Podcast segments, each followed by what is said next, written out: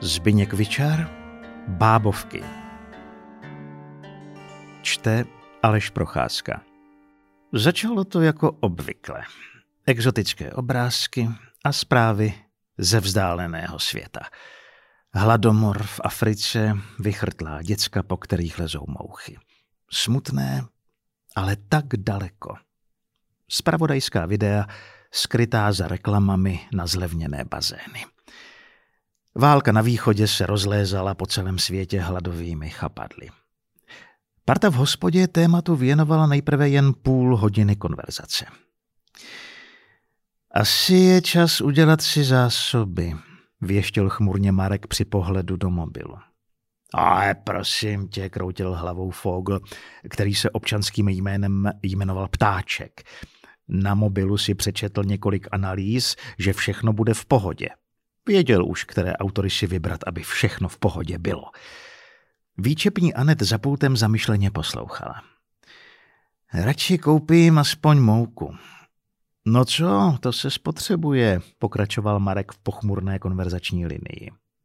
Nalezou ti do toho akorát moly. si vzpomeň na lockdown, smál se jeho obavám Fogl. Do hospody vstoupil Freddy.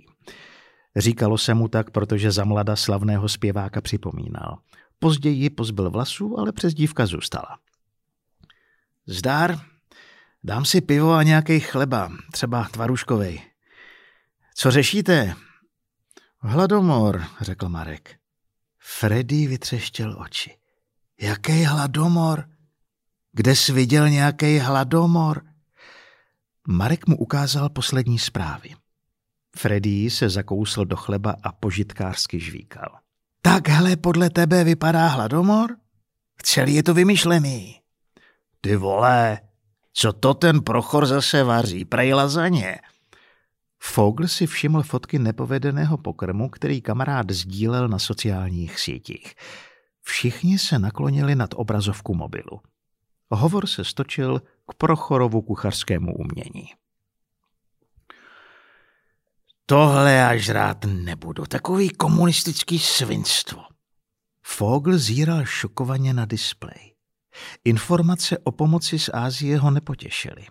Geneticky modifikované obilí krmilo už půl hladové planety a teď první vagóny mířily i sem. Marek na věc zatím neměl vyhraněný názor. Tak hlavně, že lidi nemají hlad, ne? Freddy už se neudržel. Prosím vás, celý je to s tím hladomorem vymyšlený. Dělej z nás blbce a někdo si na tom mastí kapsu. Kdy jsi byl naposledy v krámě? Jsou tam prázdný regály. Celý týden žereme jenom čočku a vajíčka. Už to nemůžu ani vidět. Chce se mi z toho blít. Rozčílil se Marek a zamával mobilem. Fuj. A ten Magor Prochor do toho sdílí čočku na kyselo. Prej mňam. Anet byla prozíravá. Objednala celý sklep piva a v mrazáku měla šest pecnů poctivého chleba. Je to azijský svinstvo, geneticky modifikovaný, aby ti vymilo mozek. Udělá to z tebe přiblblýho mravence. Je mi úplně zle. Buší mi srdce. Chytil se za hrudník Fogl. Jeho analytici před modifikovaným obilím varovali. Marek pokrčil rameny. Fakt nevím, jak to je. Zatímco ve výčepu plynul čas v rytmu točených piv, svět venku se měnil úděsnou rychlostí. Společnost se rozdělila na příjemce a odpírače modifikovaného obilí. Těm prvním ti druzí hanlivě přezdívali bábovky. Bábovky poslušně stály ve frontách a čekali na svůj příděl. Odpírači se mu naopak snažili vyhnout – jejich stravu tvořilo maso, zelenina a luštěniny. Zahrádkářské osady se změnily v pečlivě hlídané pevnosti. Ovšem bábovek přibývalo. Jíst se musí. Kamo, to nedáš. Freddy se dal k bábovkám. Uvítal Marka ve výčepu Fogl. Vilma taky, řekl zdrceně Marek a otřel si čelo. Narvala to svinstvo i dětskám. Jsou jako vyměněny, jako zombie. Zírají na bednu a melou vládní nesmysly. Pěkně jsem je seřval. Anet před něj postavila orosený půl litr. Chleba? Mám škvarek, tvarůžek a sekanou. Sekanou. Marek byl evidentně úplně mimo. V očích se mu zaleskly slzy. Musel jsem utéct. Zavolala na mě Poldy. Přituhuje. V centru jsou vojáci. Mají pytle chleba upečenýho z toho svinstva. Viděl jsem, jak chytili týpka a přinutili ho to sežrat. Za chvíli tu budou jen samý bábovky. Anet donesla chleba se sekanou. Za kolik to je? Za kilo. Ty vole, to jde nahoru. Co už? Marek rozrušeně jezdil prstem po mobilu. Začal vyťukávat zprávu pro Vilmu. Já jsem ti to říkal, pokýval hlavou Fogl. Ale co teď budu kurva dělat? No, zkusím jí ještě napsat. Nechce se mi věřit, že by jí to fakt tak vygumovalo. Zůstaň tady, všeho dost, řekla Anet. Co bude účet? Piš to rovnou na toaleťák, zažertoval smutně Marek. Odložil mobil, ruce se mu chvěly. Důležitý je, že si zůstal normální. Hlavně se z toho nezbláznit, utěšoval ho Fogl. Ty vole, jeden průser za druhým. Pandemie, válka a teď zombie apokalypsa spančovaných komunistických sraček. Tady seš mezi kámošema. Dej si panáka, dva rumy, ty nejlepší. Fogl zamával na Anet. Cink. Marek se vrhl po mobilu. Píše? Zeptala se Anet. Marek praštil s přístrojem o stůl. Prochor pokračuje v sérii Lunch Meat stokrát jinak, okomentoval další kulinářský výpad kamaráda na sociálních sítích. Aspoň, že ještě není bábovka. Na, dej si, přisunul Fogl panáky. Napiš to na mě, Anet. Sekanou, objednal si Marek. Hmm, sekaná došla. Zbyl škvarek a tvarůžek. Anet obhlížela útroby ledničky, které značně prořídly. Furt nepíše? Ta už nenapíše, řekl sklesle Marek. Ze spravodajství už raději projížděli jenom titulky. Vláda měla všechno pod kontrolou. Premiér byl zrovna v Ázii. Článek provázela jeho fotka v úslužném předklonu. Nakopat do prdele, glosoval výjev. V tu chvíli se ozvalo oznámení zprávy a vzbudilo Fogla, který solidárně s Markem odmítal opustit hospodu. Byli tam už druhý den v kuse, spali po lavicích. A net výčep zamkla pro cizí. Bábovky v uniformách řádili v ulicích a odpíračů rychle ubývalo. Freddy, píše, řekl temně Marek.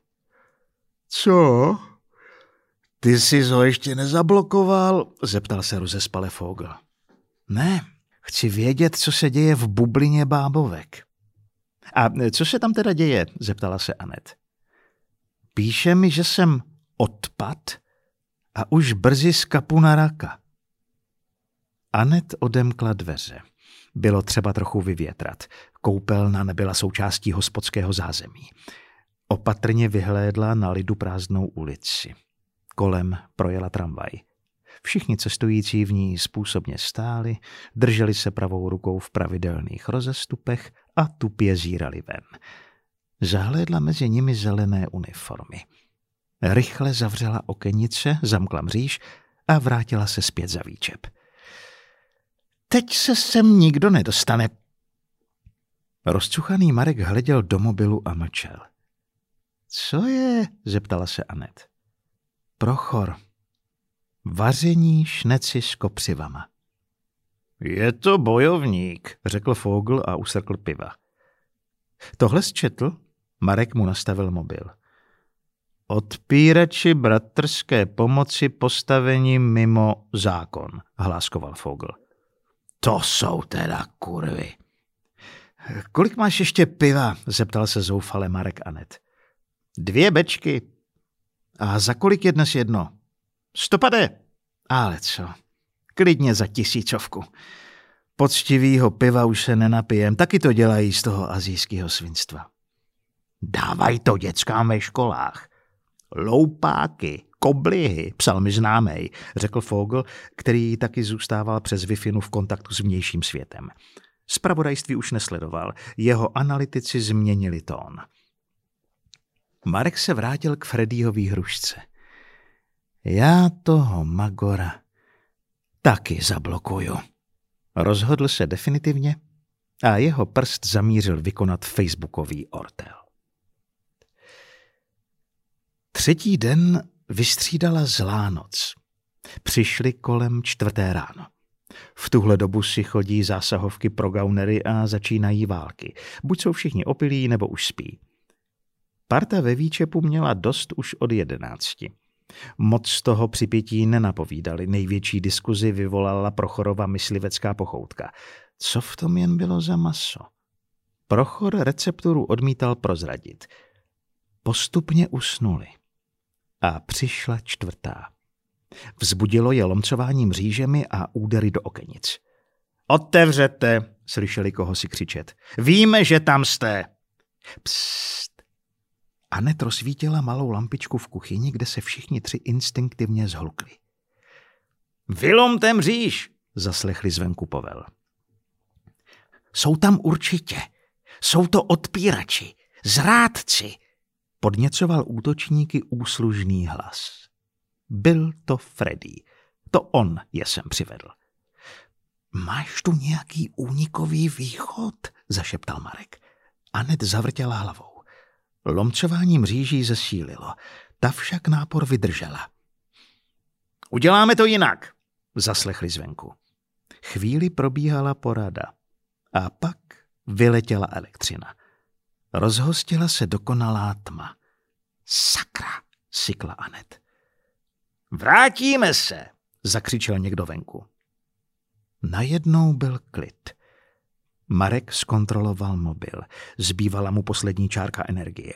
A Vilma nepsala. Přepl do úsporného módu. Co teď?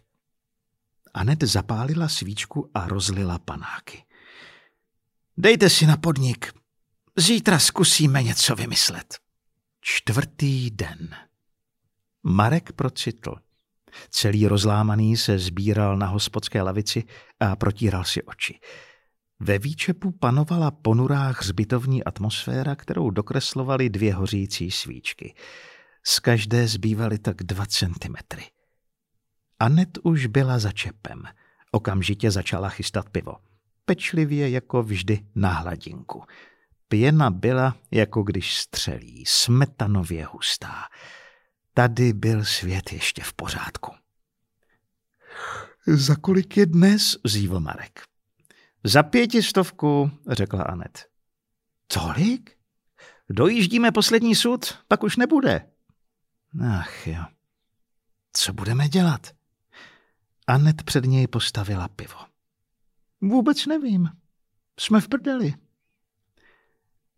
Marek se napil a podíval se do mobilu. Žádná notifikace ho nevítala.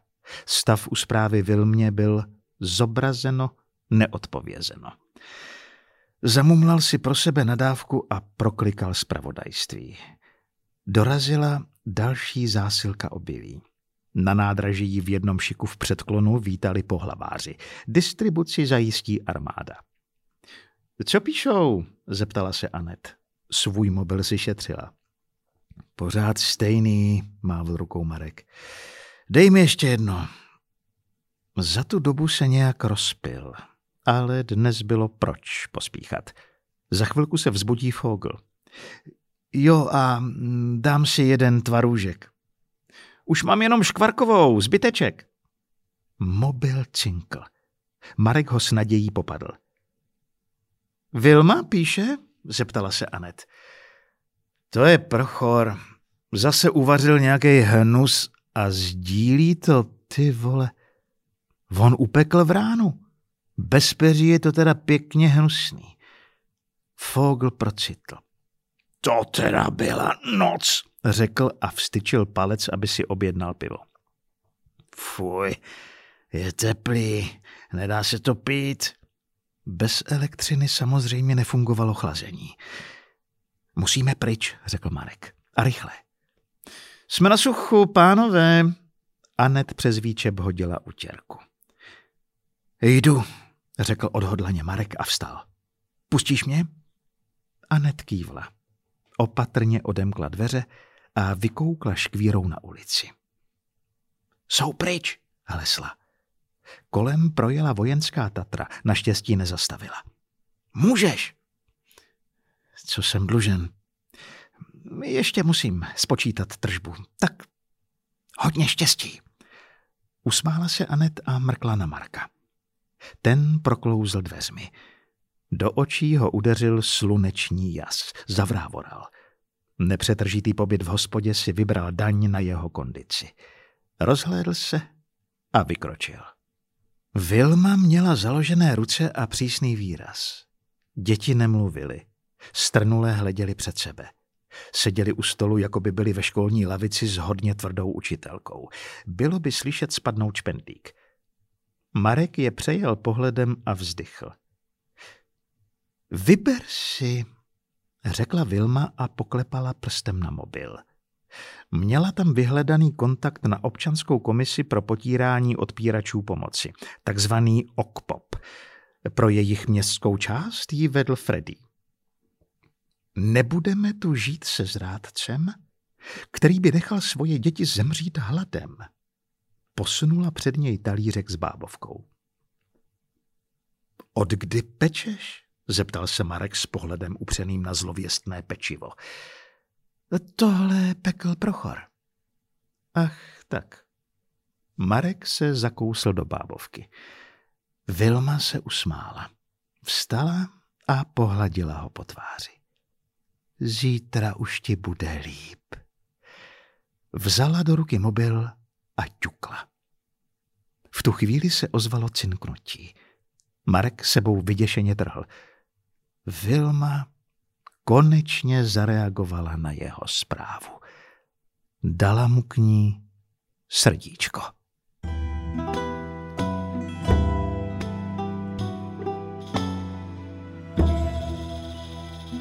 Zbyněk Vičar, někdejší novinář, mimo jiné zahraniční reportér veřejnoprávní televize, už 13 let vystupuje se stand-upem třeba v pořadech na stojáka nebo Comedy Club. Píše o víně v časopise Vinařský obzor i o životě. Výbor jeho povídek s poněkud dvojznačným názvem Temná rána vyšel před dvěma měsíci.